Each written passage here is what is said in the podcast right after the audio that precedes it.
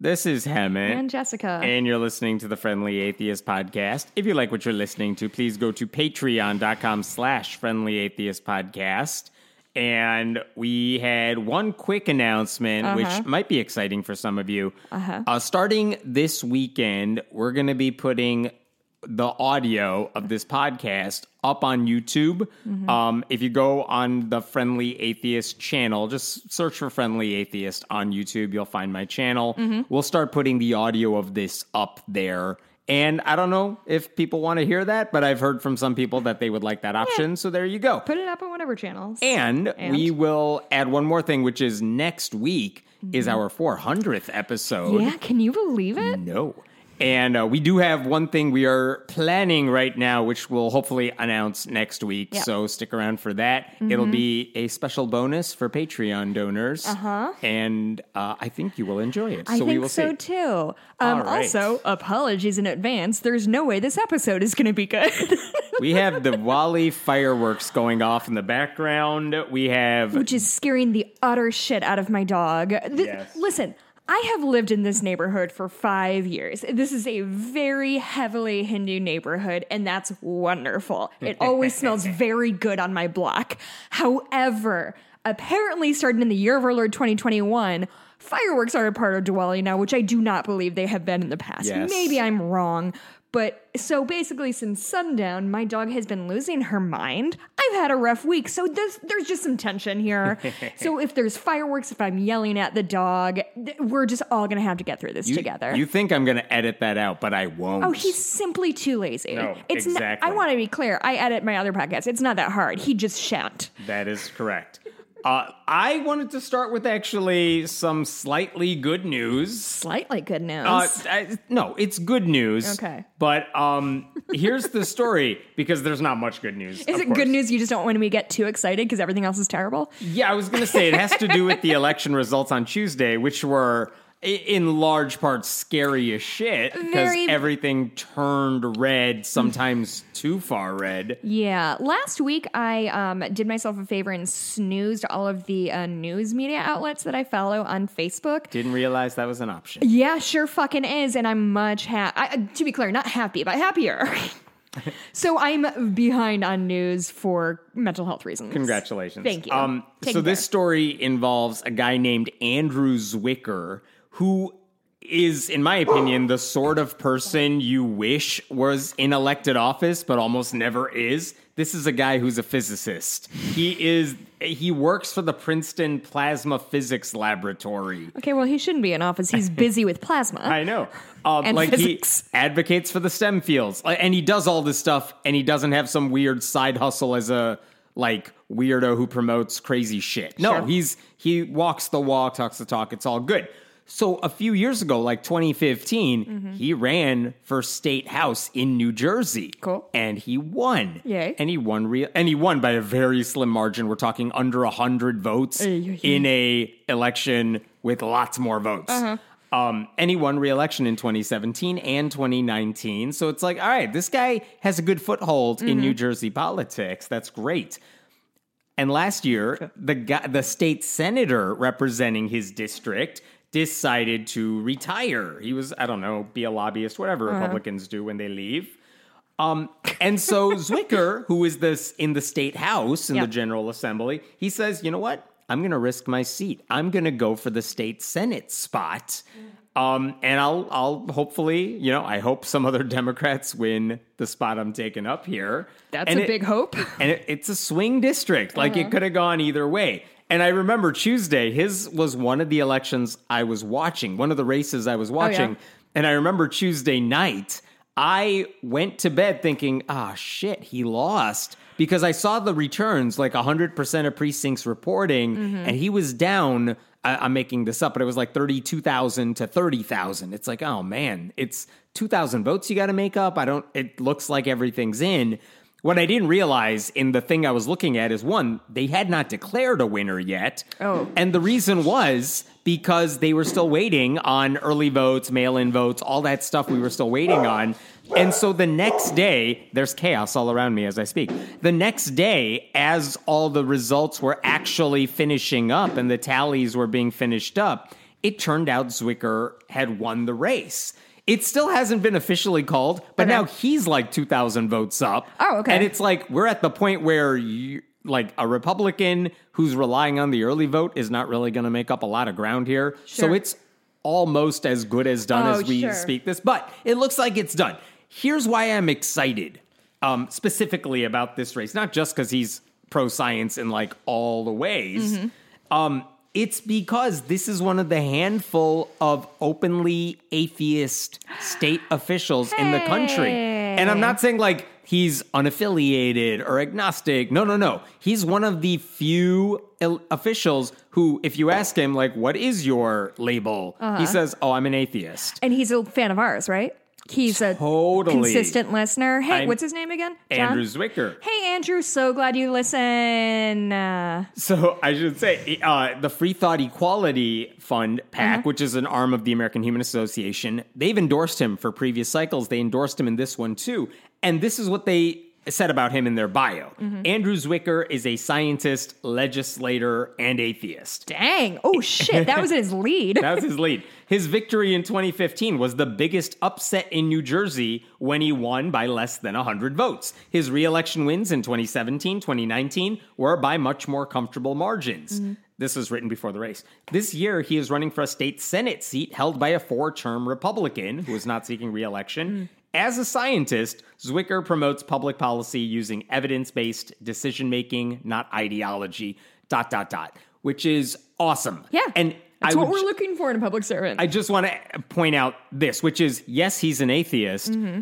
I've never once, and I, I would look for this stuff, I've never once heard him talk about it Mm. on the campaign trail. It's not that he's hiding it. Sure. It's that I think he would be one of these people who, if someone asked him, What's your religious label? he would answer you, but he would also pivot and say, It doesn't matter. Of course I'm not here to advocate for atheism. I'm here because I'm advocating for you Mm-hmm. Right. Mm-hmm. because you're my constituent. And I think this is the trick, not a trick. This is the strategy here, which is Mm-hmm. this is how atheists can win office, especially if you're out Yeah. Mm-hmm. about it and open about it. You just you don't have to talk about it. If you're a local, if you're a state politician, Mm-hmm. the things on your agenda have nothing to do with religion per se. Yeah. So you don't have to make a big deal about it. And if you can do politics 101 Mm-hmm. and pivot to the things you want to talk about that aren't religion, Answer the question you want to ask. yeah, and and what was amazing to me too is I've watched this guy's reelection campaigns for years. I cannot recall any of his opponents in any of these races using his atheism against him. I do feel like that's sort of no longer okay. Yeah, it I, it's like Mm-hmm. rare. I think I saw it once last year. Dur- uh, yeah, during the 2020 elections, and even then, it was a tangential. Like someone knows a famous atheist, and they're close, and it didn't work. You know what? I think can I pitch a reason that I think people are stopped are, are no longer like mad about atheists existing as much anymore Hmm.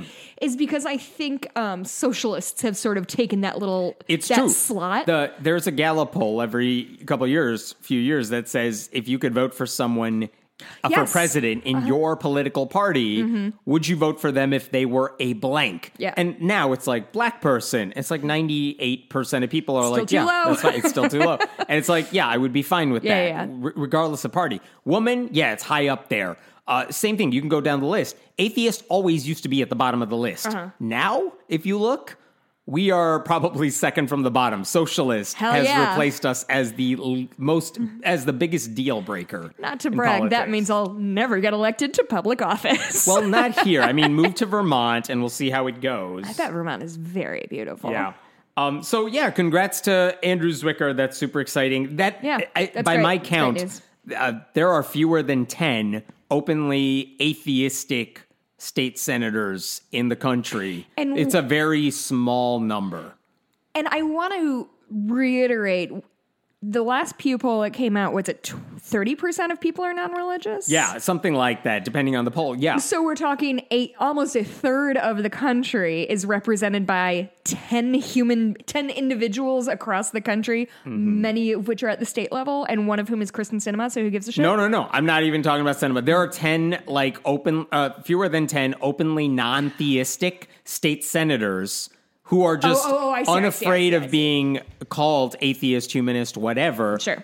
But it's a very small number. And again, you would think most of them are coming from super liberal states or ve- at least super liberal areas. But Zwicker is one where, no, he was from a swing district. It He did not have an easy road there Sure. necessarily, but he found a way to win in New Jersey in a swing district where, just like Virginia this past week, it shifted red Mm-hmm. everywhere. He could have not won. Sure. It, it was definitely plausible. So I was I was happy about that. Cool. That made me That that's great news. um, now let's talk about Aaron Rodgers. Oh, Why is quarterback Aaron God. Rodgers in Thank the news Thank God you brought week? this up because I saw this article come up yesterday, sent it to all of my friends, but did not send it to you to make sure that we talked about it today. this is going to be part two in Jessica's ongoing series called Fuck Sports. Go ahead, Hemant, tell us about what Aaron Rodgers, that So, dumb idiot, did uh, the- with his stupid face that looks like a butt. That is yes, that is what I was going to say. Had a weird week. So the NFL has protocols. They don't require you to get vaccinated, but if you don't, you have to go through a lot of testing. Mm-hmm. And if you test positive at some point, you have to stay away from the team and the games. Mm-hmm. Um, back in August, during a press conference before the season started, they asked Aaron Rodgers, quarterback of the Green Bay Packers, Mm-hmm. if he had been vaccinated.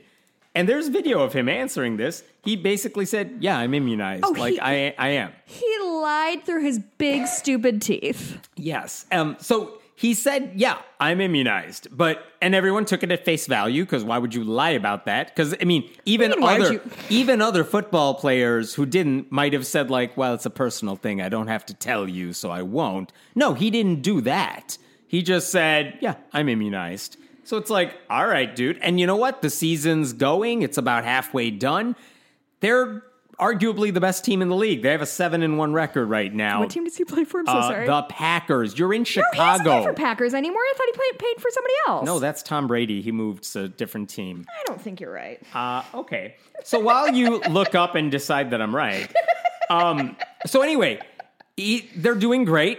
He's been uh, like one of the least controversial quarterbacks this for the past several weeks. And then what was weird is that this week he tested positive for COVID, which was part one of the news. And He it's like still plays for the Packers, he's still part of the back. He wanted to get out, but I genuinely have not in. paid attention to football in I think eight years. So How is it that I pay attention to football? It's that really doesn't match up with anything I do. no, I stopped watching it on like a moralistic standpoint. Yeah. But whatever, Hemant. If you I still enjoy none. watching black men give con- give themselves concussions for rich white owners, that's fine, Hemant. Thank you. So, well, Rodgers is white. He can get the concussed. He Whatever. doesn't get concussed. They protect him because he's white. so anyway, this week they said he said he tested positive. Okay, fine. That's not weird. People do test positive for COVID. Whatever. You're vaccinated, right? Like Mm-hmm. Yep. the rule for the NFL says if that's the case, I think you have to take like three days off and you have to show two negative COVID results that are 24 hours apart. Mm-hmm. I mean, whatever this specific rule is,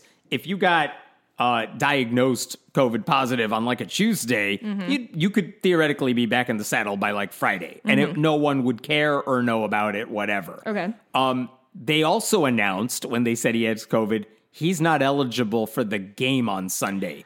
And, And now it's like, wait a minute. are mad. Wait a minute. Why would you already not be eligible for the game on Sunday when you're vaccinated Mm-hmm. and you tested positive? Like you could be back by Friday, right? Something's not adding up, Something's not Aaron adding up. And it turns out, according to uh, I forgot who reported this first. I'm sorry, but what happened is Rodgers apparently petitioned the NFL to have an alternate homeopathic treatment This in lieu of a vaccine. Guy. I thought quarterbacks were smart. Don't they have to pass that test? I thought. Aaron Rodgers was smart. I mean, not only is he smart in interviews, and he has a reputation for being like a smart player, which I mean, I know you have to be Wait, if you're a quarterback. He guest hosted Jeopardy. I like just because, connected those dots. Yeah, because Oh. he was known as a smart guy, and he wanted to do it because Well, good. Now maybe he'll die and get rid of it. I'm sorry. I'm just really fucking sick of this well, bullshit. it gets worse. Okay. Mm-hmm. Not only did he do some homeopathic bullshit that's not a vaccine, and by the way, That's nothing. That's clearly that's nothing. The NFL to their credit, which you don't say often, said that's not a vaccine. As far as we're concerned, you're unvaccinated, which means, Aaron Rodgers, you have to follow the path and the protocols for the unvaccinated players. So the NFL told him that. I guess people at the Green Bay Packers must have known that because he's been doing that, except. He's been doing sideline interviews or post game interviews breathing all over without people. without a mask. Oh, yeah. which is something the NFL says you can only do if you're vaccinated. Everyone else is supposed to wear a mask at post game interviews. wait, Hemant, are you saying that powerful men who are rich and white don't have to play by the rest of the rules that the rest of us do? Because that doesn't sound like my experience of moving through the world as a woman. So this is where I'm going with this. First of all, let's talk about Jeopardy guest hosts. Aaron Rodgers took a homeopathic vaccine shot, which doesn't exist. L O L. Mayim Bialik is known for being a vaccine skeptic, to put it mildly. They had Dr. Oz for a couple weeks back in the summer. Like mm-hmm. it's it's some sort of weird curse of we seem to draw in and mm. choose Yeah, like these choose very important word, bad people here. We don't. And this isn't a coincidence. This is a bunch of people who don't give a shit about anything except for making the most possible money. you know who doesn't fall in that category? LeVar Burton. Listen, Levar, we need you. We need you more than ever, sir. But think about this Rodgers, who is, again, known as a smart quarterback, smarter than most quarterbacks, known as a guy who puts his team first, fights for his team. He put his teammates at risk, Yeah. not just by not getting vaccinated, Yep. but he wasn't following protocols. He was lying to the public about his health. Um, he bas- and by the way, he's gone this Sunday for the game. Yeah. But technically, the earliest he's even allowed to return is like the Saturday before the next game, and that's assuming he tests negative. And which, oh, who And knows? deep in the season, right? It's not Yeah, not we like are. I mean- we're. I mean, listen, the Packers can right? afford to lose the next like five games, and they would be doing just fine. But again, you're talking about the guy who's the linchpin of the team saying, I was stupid and I lied to you all, and now I have to leave. I'll watch you all from TV back home. You know like, what's- just stupid. You know, it's funny about like stupid. childhood indoctrination is like people talk about they still have like reflexive reactions to things that even though they know doesn't matter or is nothing. I fucking hate the Packers. I don't like football. I just grew up in Bears country Right, and feel like whenever I hear the Packers or whenever I hear Notre Dame brought up, there's something in my heart that's like fuck those guys Yeah. because from when I was a child, my parents taught, my dad taught me not to be nice to people, not that God was real, not that the tooth fairy was real. I was taught fuck the Packers and, f- and fuck Notre Dame. Why? Nice. Unclear. Yes. We're an angry people, the Limkeys. So yeah, I don't know what he's thinking, what I- he's doing. I, I, what do you think about this? Like, do you think it is a guy? Th- uh, like, it's he seems. This is what's really distressing. To I think me. he's an atheist too, by the way. He said that in interviews or alluded What? to it. But also, like, he always, this is part of the thing. He always gave off a vibe that he cares and respects science. Yeah, well, a lot of men give off that vibe, and then you hang out with them. But and- he said it, and he's seemingly acted like it. Again, I only see glimpses of him in Yeah. interviews that are pre planned, not ad lib libbing having conversations. Listen, I have obviously strong feelings about anti vaxxers. I think that it is, and I think that it's all bullshit. And there's no good reason not to get the vaccine unless it's like a true medical exemption Yeah. by like your medical doctor. can I can I be clear about your medical doctor, not your homeopath? um, I completely lost my train of thought. I was so mad about This is a long way of saying the Bears are in second place in the division with the Packers, and they still will not catch up. Who cares? Um, Who cares soon. about the Bears? They're leaving the city. Some of us I can't wait to see what they do at Soldier Field. It's going to be great. It's going to be a soccer field now. Yeah, I'm fine with soccer. Yeah. I'd rather soccer hooligans than football hooligans. I understand that doesn't make sense to our friends abroad because football and soccer are different things here. It's all very confusing. They will soon be the Arlington Heights Bears. Which, I mean, whatever. That's fine with me. I don't care. Because they're taking over Arlington Racetrack. I think horse racing is pretty unethical. So, whatever. It's just a new unethical sport moving in. That's fine. I'm not done with my rant. I know you're trying to move on. The point is, I have no patience for for anti-vaxxers. I have somehow less patience for rich people who have to necessarily like my job. I I could get away with never seeing anybody again. If my if I decided I wanted to be an anti-vaxxer, I could never leave this house. I work remote. I can get groceries delivered. I would go slowly insane, but like we could do this Plausibly, you could do it. Plausibly. He literally has to breathe at people for a fucking living. Are you kidding me, Aaron Rodgers? Do you not give a shit about anybody besides yourself? Not only like people care about football. It's dumb, but they do. And so now you have taken yourself out of your your fucking position because what? Because you don't believe in science when it comes to this one thing, even though I'm sure if you caught a glimpse of the Packers room, the Packers training room, they're all it's like fucking what's his face from the Rocky movies, um, the Russian one. No, no, no, the Russian, not Russian. Yeah, the Russian one from Rocky Four. Okay. Do you not know what I'm talking about? Rocky Eh. three, Rocky four. He plays against um, the guy who eventually went on to be Masters of the Universe. Ivan Drago, Ivan Drago, fucking nailed it. Ivan Drago, and they're like putting shit in him, and he's on machines. I bet that's what the fucking Packers uh, locker room looks like. And so they're like, yeah, science is great. I trust science with every part of my body except for If he just my said, lungs, I guess. if Aaron Rodgers just said, I don't want the vaccine, I don't think it's good, or so, I would be like, well, that's stupid. But he didn't. He said, I want an alternative that's stupid, fake medicine. Which for some reason which I homeopaths don't- definitely do don't have have, any money on the table there. So everything they do is pure and perfect. But big pharma, I don't know why I which is have gar- less respect for the homeopathic excuse rather than just I'm not taking it, which I'd be like, I that's guess. stupid. Well, and he also lied. Like he was trying to skirt out of getting in trouble for it, which is like Yeah. something I, I- did when I was twelve. I mean, you you can't expect the NFL to take action against their star player. Oh, their star player? Yeah, no, I can't. I just, I, I mean, like the fuck the NFL. That's it. That's so let's all. talk about pedophiles. Wait, hold on. Before we move on, no, no, no. I'm so sorry. This is actually on topic. Speaking of anti-vaxxers, do you know who Kristy Swanson is? Yes, Okay, I'm. I'm calling you on this. Then who's Kristy Swanson? No, she was Chris- on Buffy. She was. She wasn't on Buffy. She was in the original Buffy movie. Ah. That is what she's best Ah. known for. I know her mostly for her work on the television so- show Psych, which is very good. Um, apparently, she's a fucking right wing lunatic, anti vaxxer. Guess where she is right now? In a hospital with COVID. Uh huh. Fuck yeah. Like, ri- like with pneumonia related to COVID. Like, she genuinely might die. I told you, I'm not. I have no empathy anymore for anybody. To? How am I supposed to feel empathetic? Yeah. I, I am out of empathy points. Sorry, I lost my humanist card. Yeah, but Listen. also you deserve it. You should have gotten vaccinated. One of my What best friends is going to have a baby in a few months, and her mom is never going to be able to hold that baby because her mom is an anti vaxxer. Like, Yeah. I have, n- and that is hard on my friend, and it's hard on the mom, and like, fuck the mom. Yeah. Oh, God, it, she doesn't listen to us. Stupid. She does not care for me. I, got- don't know why. I told you this right before we started taping. I got my booster yesterday, Yeah. and it's like, ah, fuck, I'm gonna be out of commission for a good 24 hours, and I kind of still am. Mm-hmm. Yeah. but whatever. I got it. I'm done. It was Yeah. good. I like. It's fine. I could have. Uh, I got an email that I could get because I uh, volunteer, which is how I got my shot earlier um, Yeah.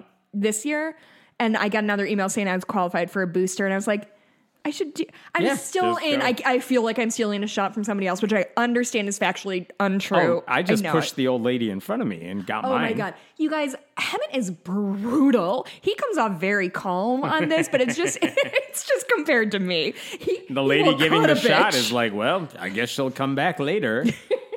He's like, no, she's in the hospital now. I've murdered her for that shot. I know. Now I got to get the kids, one of the kids, vaccinated. Who's old enough? Yes. Oh my God. That's how excited are you Yeah. at that? Oh, Yeah. that's got to be great. It'll be fun. Is she finally going to come over here and hang out with me No, and my dog? no, she's scared of the dog. Well, that's smart. The dog's bigger than her. Anyway, let's Yeah. talk about pedophiles. finally. I let me go to that section of my notes.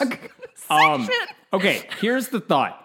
If the only thing you are famous for these days Yep. is being the father of the most famous pedophile in the country, I think there Is it a should Duggar be story? you damn right it's a Duggar story. Then you don't get to run for office on a platform of family values. Oh, they love saying family. Va- no, okay. Here's the thing.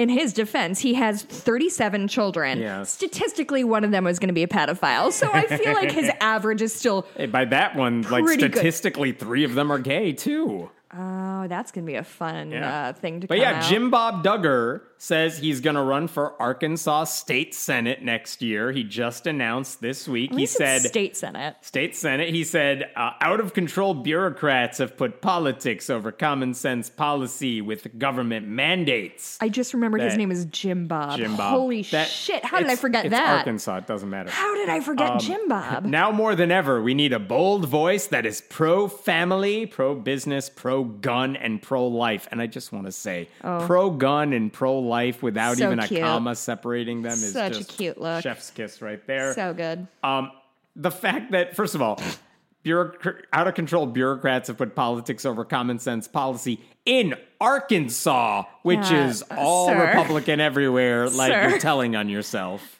Sir, You what are you? say what could you pro- I will say, Arkansas I am is not struggling from a lack of Republicans in office. in a lack of like lunatic Republicans. I am grateful for his humbleness for only running for state senate. Honestly, I am shocked by that. do- I'm I guessing he that doesn't like, want national attention. oh, 'Cause but here no- we are reporting on it. Sure, but most of the time, like state level Yeah. politics, national media is not really going to cover it other than, oh, Jim Bob Duggar's running Sure. for office. Yeah, and I then they'll forget about it. I feel like somebody with that kind of name recognition would go for like a congressional seat or Right, something like right. that. But I'm grateful Um, that he's staying in Arkansas within its borders. For those who are not uh, familiar with this, Jim Bob Duggar actually served in the Arkansas State House from 1999 to 2003. He then left, gave up that seat to run for U.S. Senate, like you just said. He tried running for U.S. Senate, and in the GOP primary, he was trounced.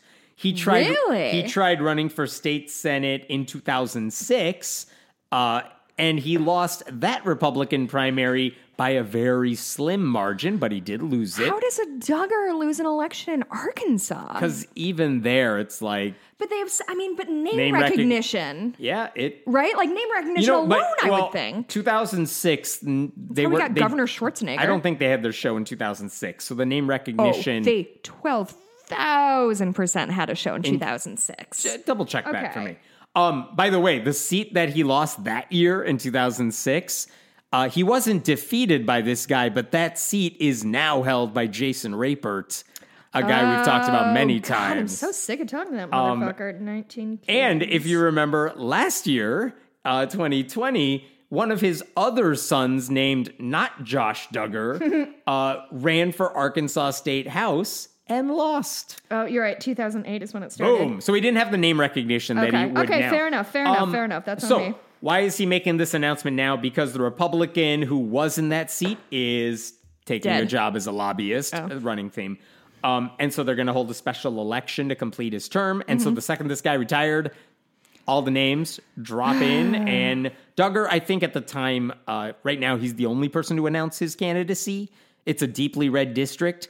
I'm sure other Republicans Sure. will jump in, but there you go. And keep in mind, if he gets this seat within a year from now, Mm-hmm. we could be looking at Jim Bob Duggar in the Arkansas legislature, Governor Sarah Huckabee Sanders, Mm-hmm. Lieutenant Governor Jason Rapert.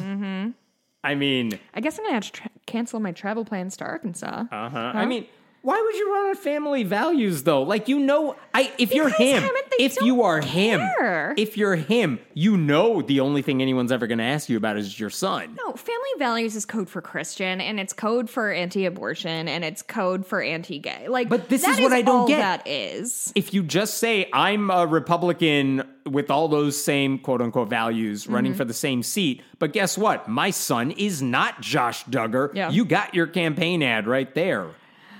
Yeah. Like it's not like his views are more conservative than the 900 people in his Right. bubble. So Right. But I why would any I, here's what the opponent should do.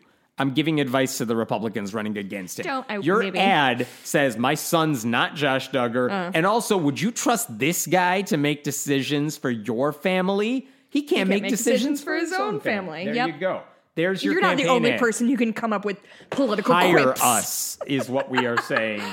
We would Oh. be very good at this, actually. Sometimes I have a little notebook and I'll write down little campaign quotes that I think would be good, but they're usually for like right wing people because that's the only thing I can think of. Because to me, a Democrat's campaign should be like, I don't know, vote for me and get more, better childcare and health care. But like, I don't know. Anyway, Let's talk. If anybody um, wants to hire us. I'm moving down on my pedophile list. Here's Oh. the other story. oh, yeah, there was a list. Um, there's a pastor named John Blanchard. You have not heard of him. He runs a place called Rock Church in Virginia Beach, Virginia. Okay. Um, and for the most part, it's like, why would I know this guy? He, uh, there's no reason to know him. Fair. Here's what happened. Um, uh, sometime last month, the police where he lives conducted a sting where they posed as underage kids. Um, and basically, it turns out a bunch of men tried to solicit sex from what they knew were underage girls. what? Um, and when they went to meet up with the girls, it's a very uh, to catch a predator style Mm-hmm. thing. When they went to go meet the children, Mm-hmm. uh, it turned out they were meeting with police. So there was a sting. They arrested like 17 dudes. One of them. And then that guy walks in. He's like, "What are you doing here today?" And the guy tries to run out, but there's camera crew there. What's that guy's name? Uh, catch- Chris Hansen. Hansen. Good job. See, Thank we're such you. a good team. Uh, so We'll be great at writing political campaigns for people. Go ahead. so Blanchard is one of the guys arrested in this thing. Okay, there, there's a reason I'm telling you the story though, and it's not just pastor behaving badly. Okay. Check this out. Uh-oh. This guy got arrested on a Friday. Obviously, the police did not make this known publicly because they had to get their ducks in a row Uh-huh. until like Monday when they announced like we did a sting, 17 names. Here are the names. Um, guess where this guy was on Sunday? In the pulpit. What did he talk about? He was in the pulpit. Tell me everything. What did he talk about? They actually had a guest pastor that day, so he was not the one preaching, but he did show up on stage to talk about how he, much he loves Jesus and stuff. Wow. So so that's part one. Oh. That was so surprising. I went full Owen, Owen Wilson on you there. Yeah. Wow. Um, so, by the way, the church's website, if you went to visit it, it has a little bio of their pastor. and he's still up there? Here's what it said Coming from a background in atheism and a dysfunctional childhood, John's heart is to reach a generation with a message with a message of hope through the healing and delivering power of Jesus Christ. Turns out this guy was safer for kids when he was an atheist. Jesus Christ. Okay, that's part one. Here's part two that we found out days later. Now, like this week, Uh-huh. it turns out after he got arrested, and the church, by the way, did not tell anybody on Sunday service. Well, I like mean- someone at the church had to know, right? I certainly would. I don't know how they would have made that announcement. his wife is his co-pastor. I'm guessing she knew. I thought Jesus was the co-pastor, No, co-pilot. he's the co-pilot. Yeah, he's he's the third in their threesome. Um, the wife didn't say anything from the pulpit. The church said nothing okay, publicly. this does not surprise me. But after this came out, his former assistant at the church for several years told the news media, Yeah, I filed a sexual assault lawsuit against this guy because he was being a creeper toward me. Uh-huh. Um, I should say she charged, she accused him of sexual assault. He was acquitted. He was found not guilty of Okay. this. But as she says, like that doesn't mean he didn't do anything. Like Is this woman a grown woman or is this a young no, woman? grown woman Okay. who said she, he was an assistant. Okay. He So pushed like himself upon me. okay. Um, and just to be clear, like I don't know what happened. I haven't read the documents or anything like that. Uh-huh. He was found not guilty, but she has said he did stuff. I'm sorry, the court did not find him guilty. Yeah. But that doesn't mean shit didn't go down. Yeah, you know what I mean. It's something like out of every mm, God, I want to say hundred, but it might be more than that. Something like you get like one conviction out of every hundred accusations, Something like- Mm. something in that neck of the woods. It was in my speech that I gave in Houston like four years ago. Anyway, So, um, yeah, that story just seems to be going from bad to worse, and I, I don't know what. As of now, the church has finally suspended him, like saying he's not going to return to the pulpit yet. But they're even then, their message on their church's website is like, "We are praying for him. We're rooting for him to get through this." Sure. It's like, yeah, of course you are. yeah. Um, we're gonna pause. We'll we'll do a a shout out to our sponsor this week for a, a minute here. I was trying to get a present for my parents, who are notoriously hard to please. And so I took a picture of my kids, uploaded it at paintyourlife.com, And the website said they would turn it into a professional hand painted image of pretty much any size. So I got to pick the artist or have them pick one for me. I had a ton of opportunities to see the various drafts and make suggestions, uh, modifications. And I got the final product. I mean, it was a hand painted version of this picture that I really like. And so, I mean, when I gave it to my parents, the look on their face was Neutral. neutral and priceless and super supportive. Yeah, no, neutral for them is better than Joyous. yes, exactly. Um, so it's an awesome gift. It's personal. It's different. They will take any picture you've got. Quality was fantastic, and you could get the portrait in as little as two weeks. So if you're looking for a Christmas present or Which something, is wild for Yeah. a hand painted portrait. yeah, it really is. Um, if you want, if you're looking for a Christmas present, Mm-hmm. this is the way to go. Uh, at paintyourlife.com, there's no risk. If you don't love the final painting, your money is refunded, guaranteed. And right now, as a limited time offer, you can get 20% off your painting. So that's right, 20% off and free shipping. To get the special offer, text the word friendly to 64,000. That's friendly to 64,000. Uh, text friendly to 64,000. That is Paint Your Life. Celebrate the moments that matter most. I want to uh, talk about Richard Dawkins. Oh, we have to. no. What did he do? Required by law. Um, I got shit for this, so I'm going to talk Oh. about this, and I want to bring it up because it's still annoying me, even though after receiving the shit. Um, here's what happened. Okay. Um, I'll give you the minor, like, uh, no one really cares about this, and I'll give you the bigger, major thing. He did an interview in a magazine this week, uh, i- not magazine, in the Sunday Times, big UK paper. Uh, it was basically to promote his new book, Flights of Fancy, which is kind of about the evolution of flight. Oh, cool. okay, fine. Um, first of all, here's the thing that I saw first, and I'm like, come on, what are you doing? I'm so nervous. They basically had a Da Vinci painting uh, of a bird in flight. You know, like the sketches Da Vinci made. Sure, made. sure, sure, sure. And they asked Dawkins, I think, hey, why don't you stand in front of this mural that depicts a Da Vinci sketch of a bird? And why don't you stand with your hands hanging out? Like you're Jesus on the cross. That's Oh. that is my take. I thought it was like you're a bird. Why would they ask him to imitate a bird?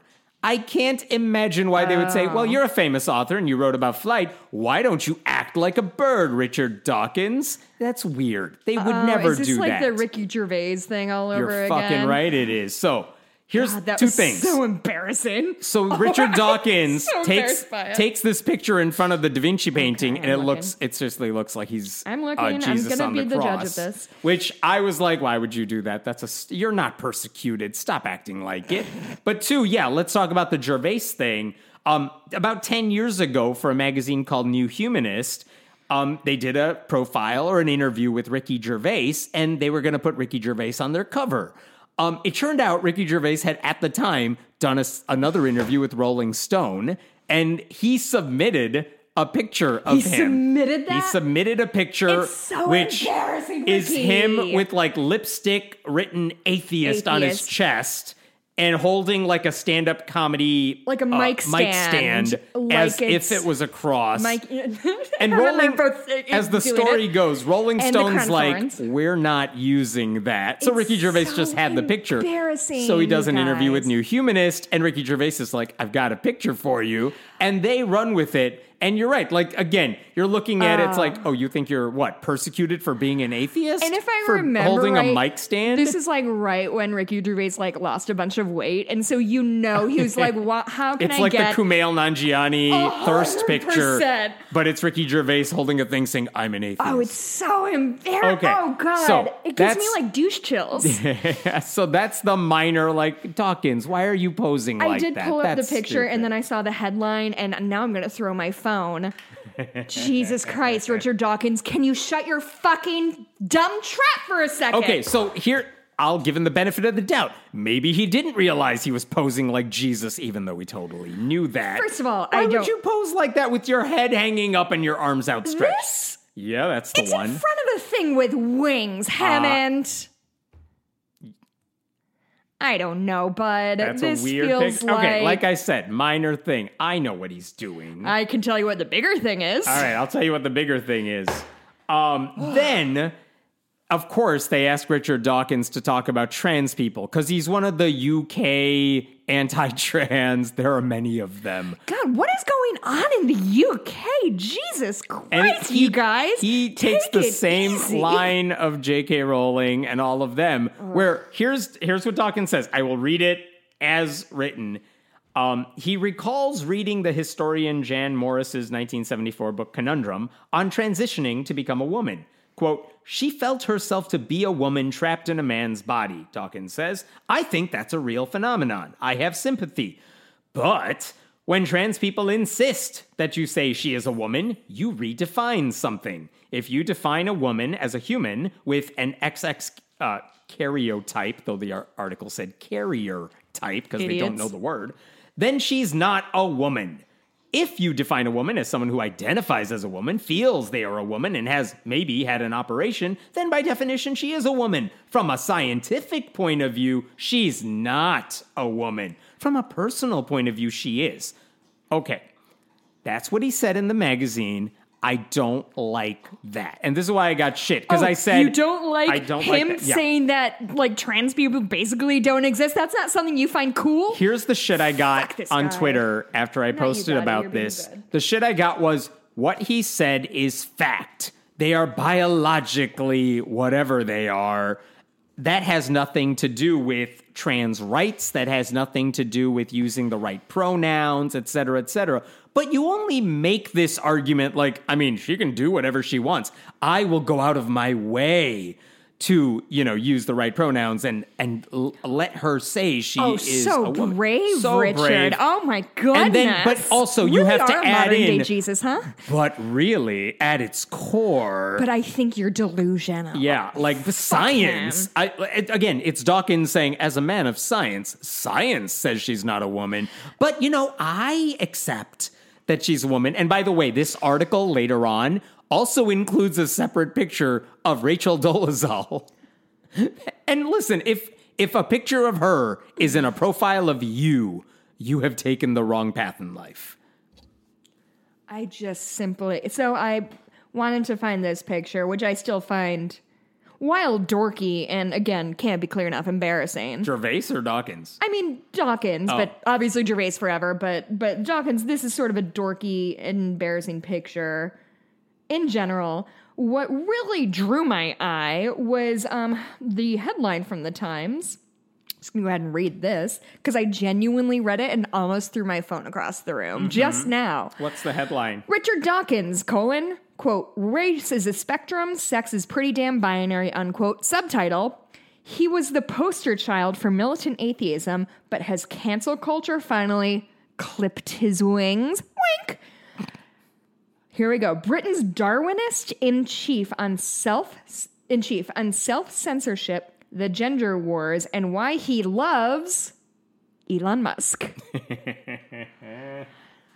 Boy, white men love Man. other white men, huh? Okay. Again, if, okay. if part of your argument is I am totally fine with trans people, by the way, let me tell you about their chromosomes. this is twelve thousand percent like I have black friends. It's not all bad. Like there, there's some good black people. That's what this feels like to me. Of like, I get to decide if you are worth my respect to you. That is on me to get to decide. Haven't I'm gonna I'm gonna call you Fred from now on. Would that bother mm-hmm. you? that would bother me. Oh, why? Is it because you get that's not who I am. Well, because you you get to decide who you are and how you move through the world and how you're, you know, like how people call you. You're allowed to do Speaking speaking of the cancel culture, the self cancellation thing. Just think about this for a second. God, go He- fucking the- jump that off. piece opens by saying one of Dawkins' fears is quote getting can is being canceled by the left.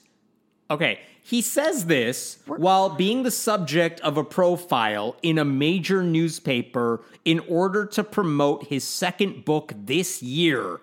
This guy is not canceled. Uh, There what are does a being of. canceled mean? It means you're criticized in his view. That's oh, it. Huh. That's Gervais so can't handle criticism. Dawkins can't handle That's funny criticism. because I feel like Dawkins sort of made a career out of calling out truth to power. Yeah. Isn't that sort of what his whole fucking jam was? yeah, if you don't want to get criticized by liberals, then stop saying stupid shit worthy of criticism. And the, here's the thing that and he can't not talk about it. It's Yeah. like it's such an unforced error every fucking time. He's You like, know what I learned nothing about in that article? Flight. Flight.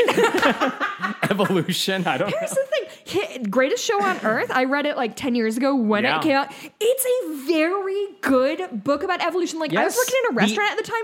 We passed it around like it was porn. We were like, "Oh, I finished it. Do you want to read it this time?" Like we I felt the same way about, about. The Ancestor's Tale. It's the best book on evolution I have ever read. I would say that today. Yeah. Um, I have a signed copy because I've had the chance to meet the guy. I was super met him. excited. Yeah. Um, I love his science writing. I wish he stuck to the science writing, but instead we learn about Elon Musk and Rachel Dolezal Can I? because that's his comparison for trans people. I know I have Paul. I've talked about the show. Excuse me, the podcast um, Sawbones a few times Yeah. in the past, but just recently, I think it was this past week. I'm trying to find it right now. Excuse me. Um, the, and it's a uh, a medical history podcast. So it's Sydnee McElroy, who is a physician, and then her husband Justin McElroy, who's a comedian, and they just talk about weird kind of medical history stuff. But it's getting more like medical present stuff. Um, but the most recent one, or at least recently, she did one oh yeah, October 26th, uh, episode 389. It's called Sex and Gender. And fucking Sydnee McElroy is one of my favorite humans on the planet. Whoops, I accidentally hit play. Don't want it that much. I she knocked it out of the park. She gave a scientific and cultural understanding of how like the gender binary is not only not scientific but really fucking new. And well not new, but like they're not it is not as pervasive as we always thought. Apparently there was there are cultures that had four genders. Like it, it was like masculine man, feminine man, masculine woman, feminine woman. Like there Oh, were like genders uh-huh. within the binaries. I just this isn't how gender is not science.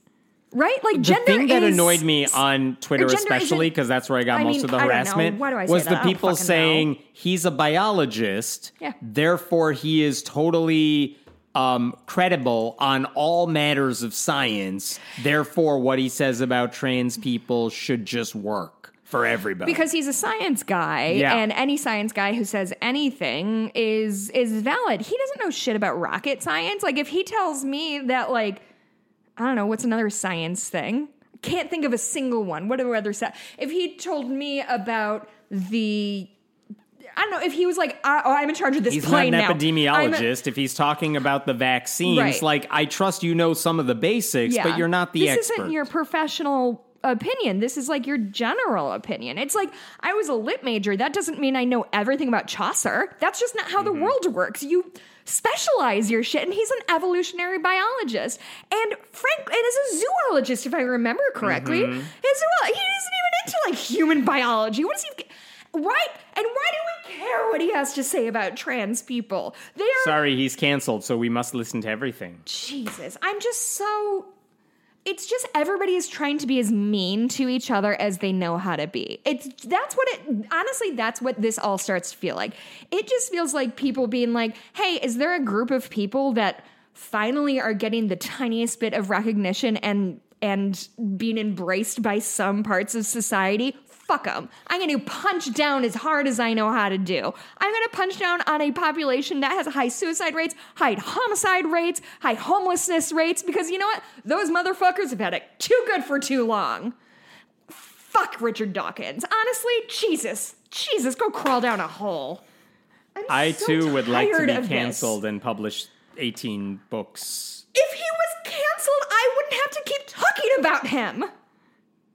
I'm sorry, I've had a hard week.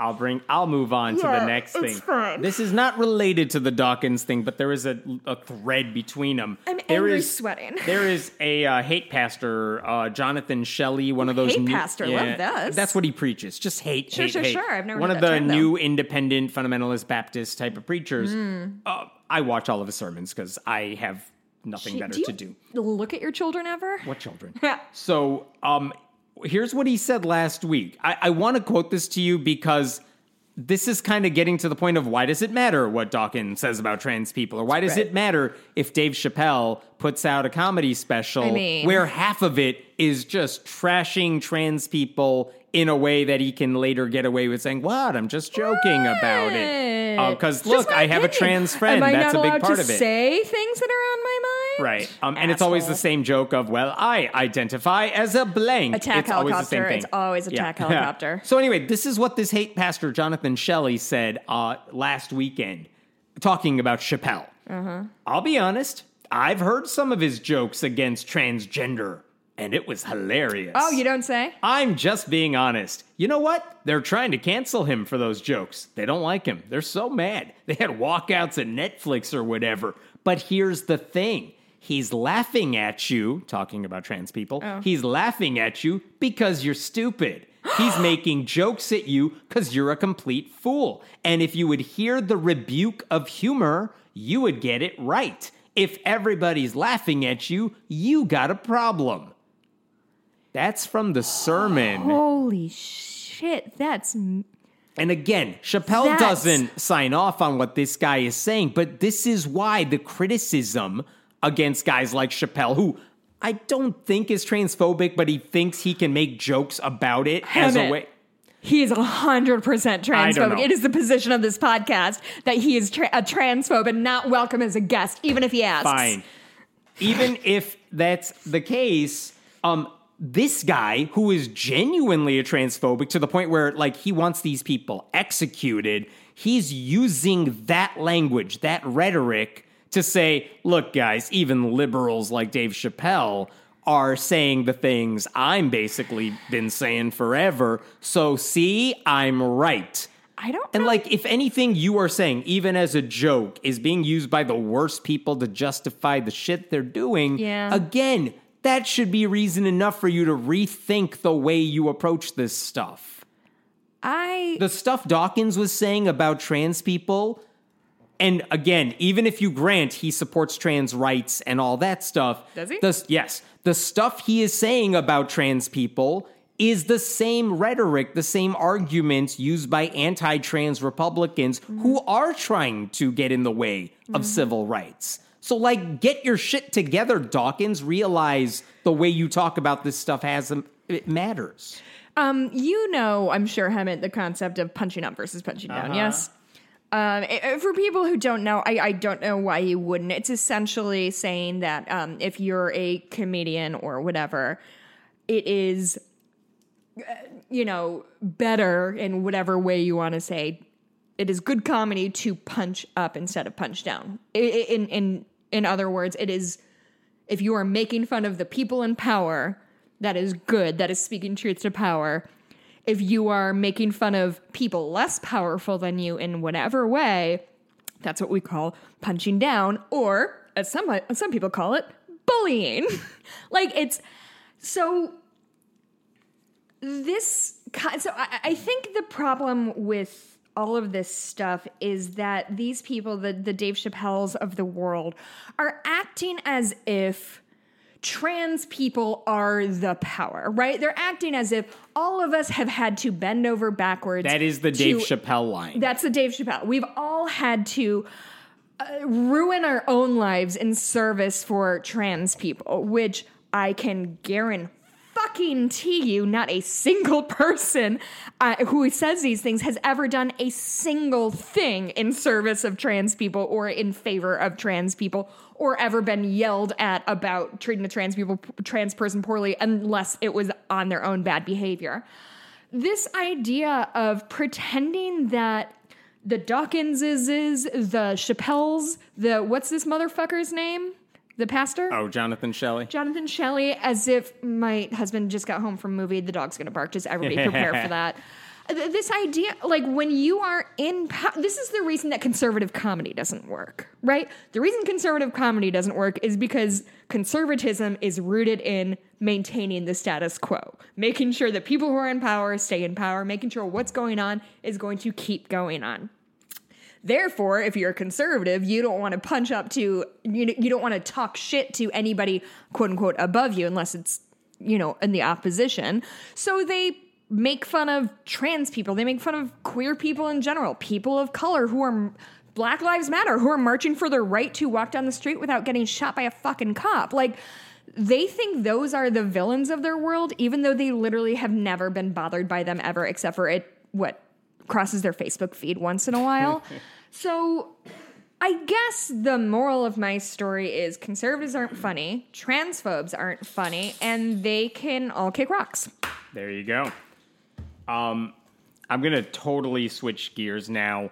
Um, there is a big case in front of the Supreme Court next month, and there's a bunch of atheist groups involved in this. And I, I've heard this question from a lot of people before, which is, what are those groups doing? Because they don't necessarily see it day to day, so they don't know what these groups are working on regularly. Sure.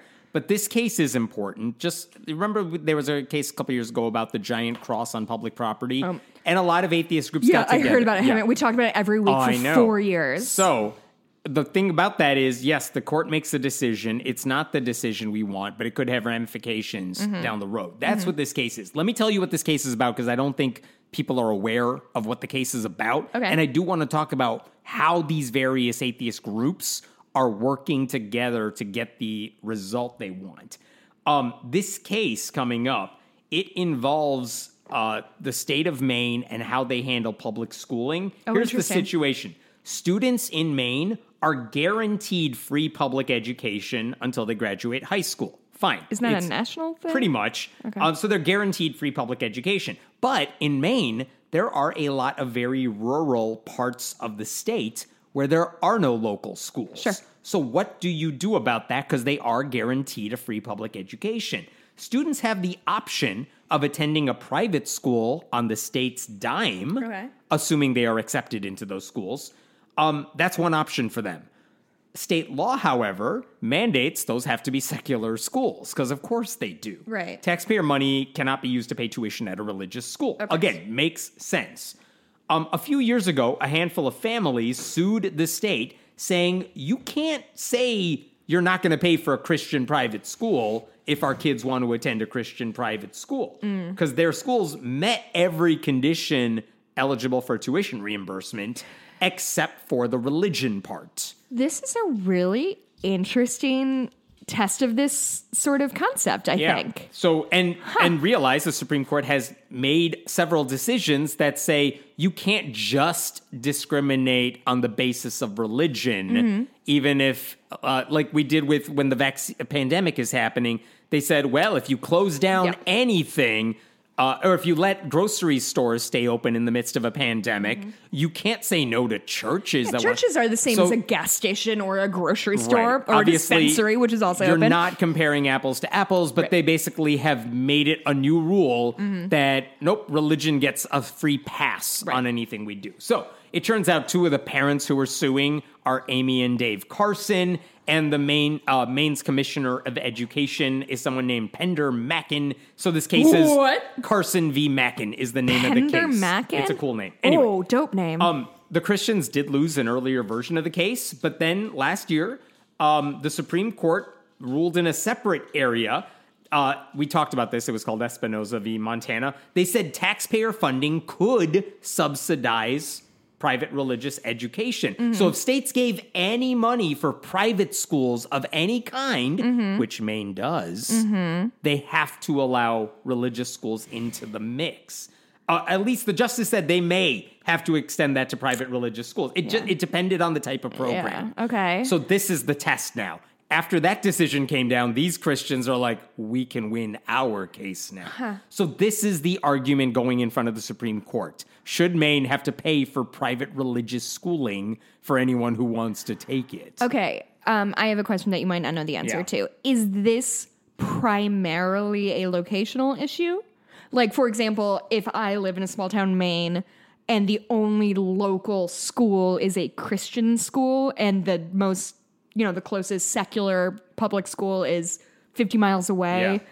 Is it th- because I could see the Supreme Court saying, in the case of if the only school that is reasonable for you to get to from your remote town or your remote Is the private Christian school, then of course the state has to pay for that. I don't know if of I mean- course, but that I could see the Supreme Court saying yes, but it call it like a narrow thing of this only applies Right. to literally if you physically can't get to another school. I won't answer it because I don't know the set answer. I don't believe that is what No? they are Okay. discussing here. This I- is going to be a general rule of do private Christian schools can they be funded by Maine taxpayers? Uh, Is the law they have on the books right now Right. legal or not? What do you think? So it's not location based. No, I mean they. I mean, what do you think? Excuse me. What, of course, you think What no. do I think what do is you think gonna is going to happen? happen? I'm sorry, Yeah, that was so- an unclear question. No, I don't feel good about it. I mean, Okay. I think it's going to go the same way we went in the past, which is it'll be like a six-three against Yeah. secularism. Sure. Um, here now, here's where the atheist groups come in. This week is the week they all had to submit briefs uh, in support of Maine and in support of like keeping church states separate. And let me just rattle this off for you here. So these are all like these atheist groups are not arguing this case. They don't represent Maine. Um, but they are saying, look, we have a stake in this decision. Sure. We want to make our legal arguments to the court, or at least the clerks on the Supreme Court, as to why you should take our position on this. And here's our legal arguments for it. Americans United for Separation of Church and State and the American Humanist Association said in their brief that overturning Maine's law would violate established legal precedent. They said nothing in the Constitution requires public funding for religious education. Mm-hmm. So they have their legal reasons for doing that. Separately from them, American Atheists filed a separate brief saying Maine's tuition program is already religiously neutral, mm-hmm. that the arguments for overturning the law, quote, endorse a long-standing hostility toward atheistic belief systems, basically calling out the other side for what mm-hmm. they've said, mm-hmm. and the revised conception of free exercise being promoted here, if you allowed Christians to get their education paid for for private schools, it would harm atheist families. So they made that case atheist specific. Interesting. Um, and you can read the actual thing to see what their actual argument is. And I are. will. Yeah. Um, there was one more brief from the Freedom from Religion Foundation and Center for Inquiry where they said um, the First Amendment ensures that taxpayers are not compelled to subsidize religious teaching or worship. The Constitution's no aid principle avoids government entanglement with religious education. And if taxpayers are on the hook for paying tuition at these private schools, they argued, then the state would have to have oversight into what's going on at these schools. And that's bad for the church. Saying, like, no, keep them separate. You don't want the government intermingling with what you are doing in those schools. So they're saying taxpayer funded oversight that would be necessary is not good for anyone. Aren't you so, glad that people are smarter than you who are handling this kind of thing? so again, you're seeing these different atheist groups come at this case Yeah. Uh-huh. from a bunch of different angles, and these are only a few of the amicus briefs. There are several others from other groups that have a stake in this.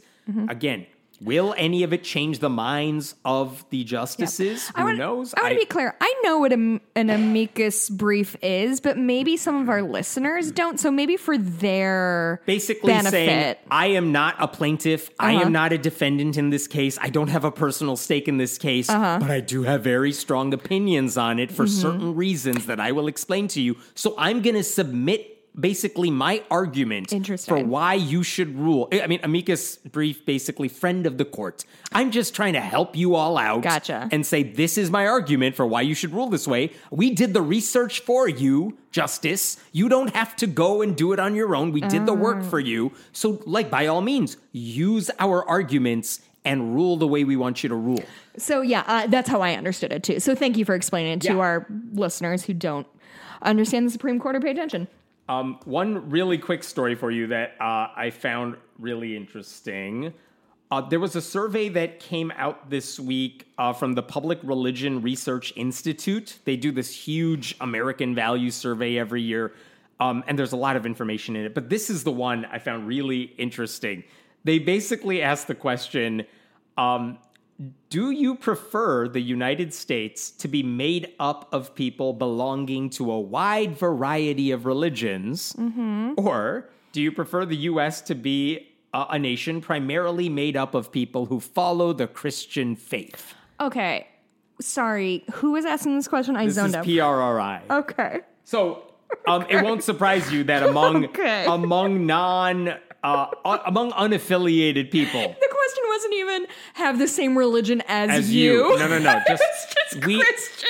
I mean they know we're not talking about Hindus. I mean you know what I mean.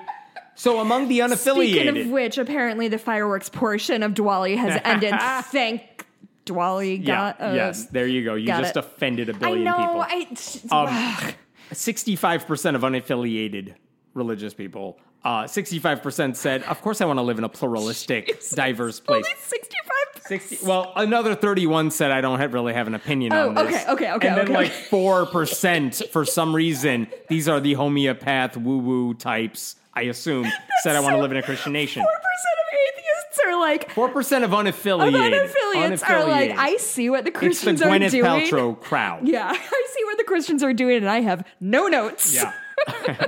Among white evangelicals, Mm-hmm. uh, 57% want to live in a Christian only bubble. That is our country. What a weird.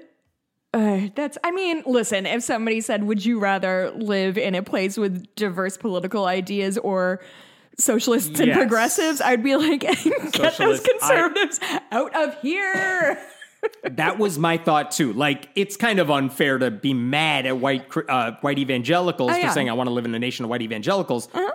Conversion is kind of their whole thing. That's what they want. Right. Um, but it matches up with other things that were found in the survey where white evangelicals were anomalies about everything. Okay. They're anti-immigration. Obviously. they are. They thirty-one percent Famously, no other Christians in the in the world who need to come to the United States for anything. Um, 31% of all Americans say the 2020 election was stolen from Trump. I'm sorry. did you say thirty-one? I said 31%. Three one. Yeah. But 60% of white evangelicals believe that. Well, they're famously stupid. Yeah. Quarter of white evangelicals Uh-huh. believe in QAnon.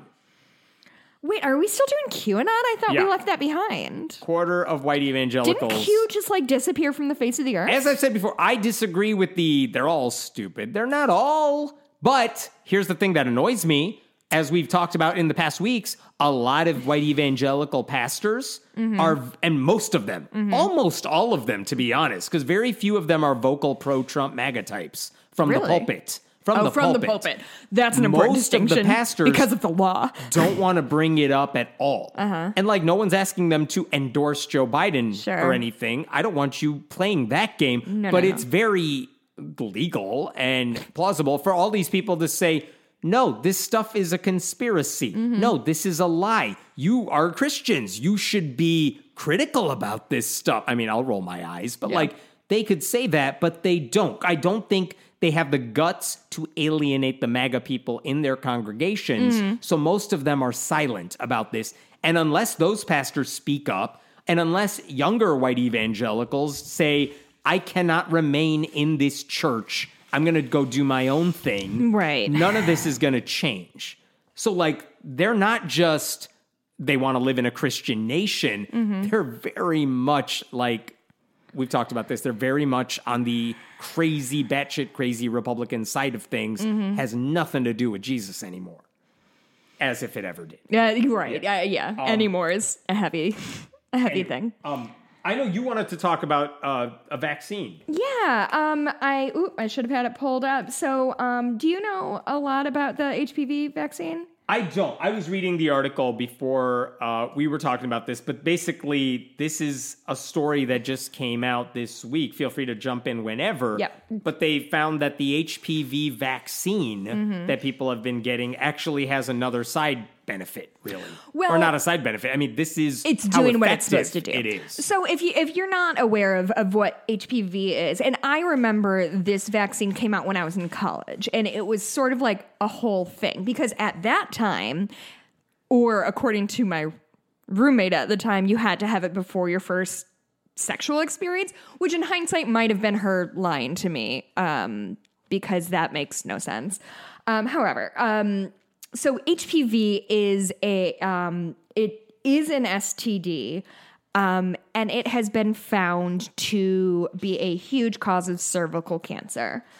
Um, and so um, it's the okay, and a little some shit about cervical cancer. It's the fourth most common cancer of women around the world. It kills more than three hundred thousand people each year. So it's a very serious thing. Many of the according to this, nine out of ten deaths are from lower and middle com- middle income countries. So obviously, um, just access to medical care is a problem. But the thing is that HPV, this STD, causes cervical cancer. That is the beginning and the end of it. And so they came out with an HPV vaccine to help people with the people with cervixes not get HPV and thereby not get cancer. And it prevents an infection from ever the happening. infection.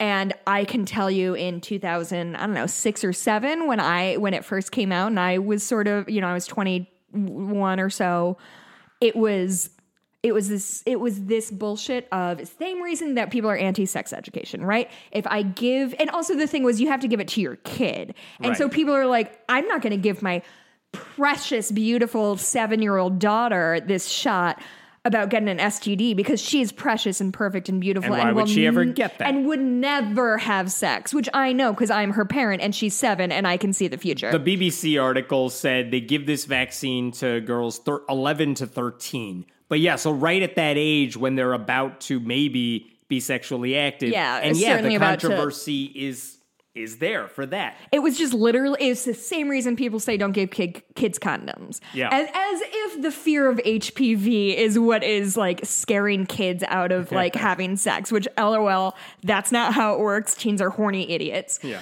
Um and and so that was this whole thing of people said we shouldn't give it to them because morals, I guess. And guess fucking what? Medicine works really good. and so this prevented so it says what 90% the, Yeah, the this- headline is the HPV vaccine is cutting cur- cervical cancer by nearly 90%. Nine What they did is they said in the UK when they started giving the vaccine to uh, girls, this Mm-hmm. is like 2008.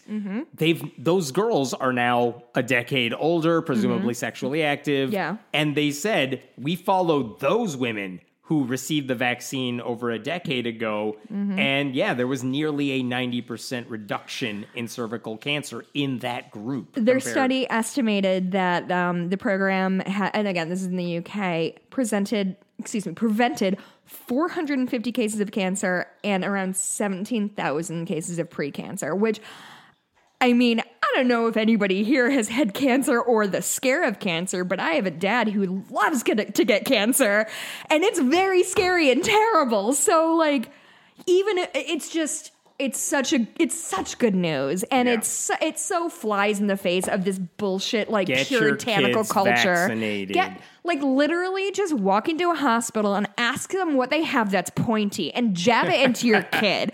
Because honestly, at this point, the more the better. Just shove them in there.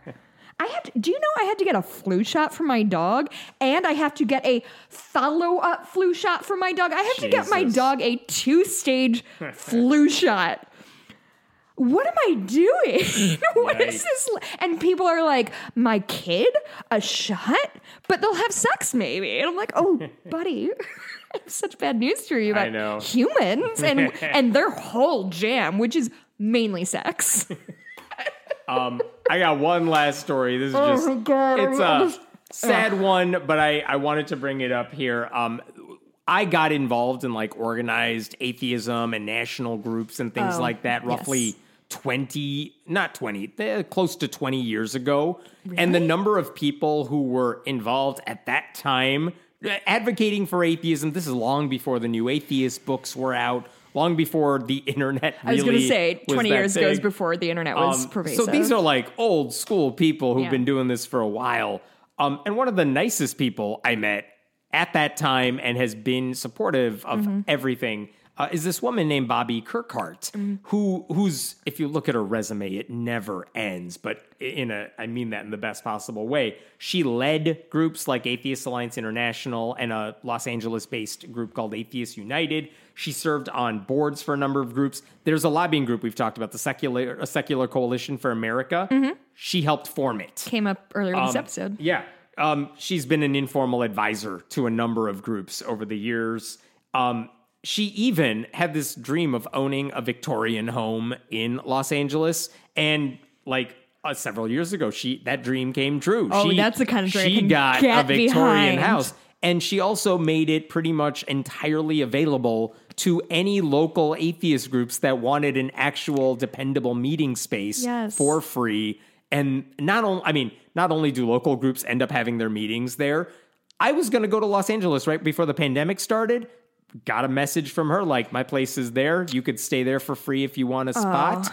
Um, that is the case for literally everyone I know who has given talks in that area. Mm-hmm. There was a atheist choir. I don't remember what they sang, but There's it an atheist choir? in Los Angeles where there are at least like five atheists Does anyone start an atheist choir in Chicago? Just asking. get in touch with Jess. Yeah. She let them practice at her spot because the acoustics were awesome.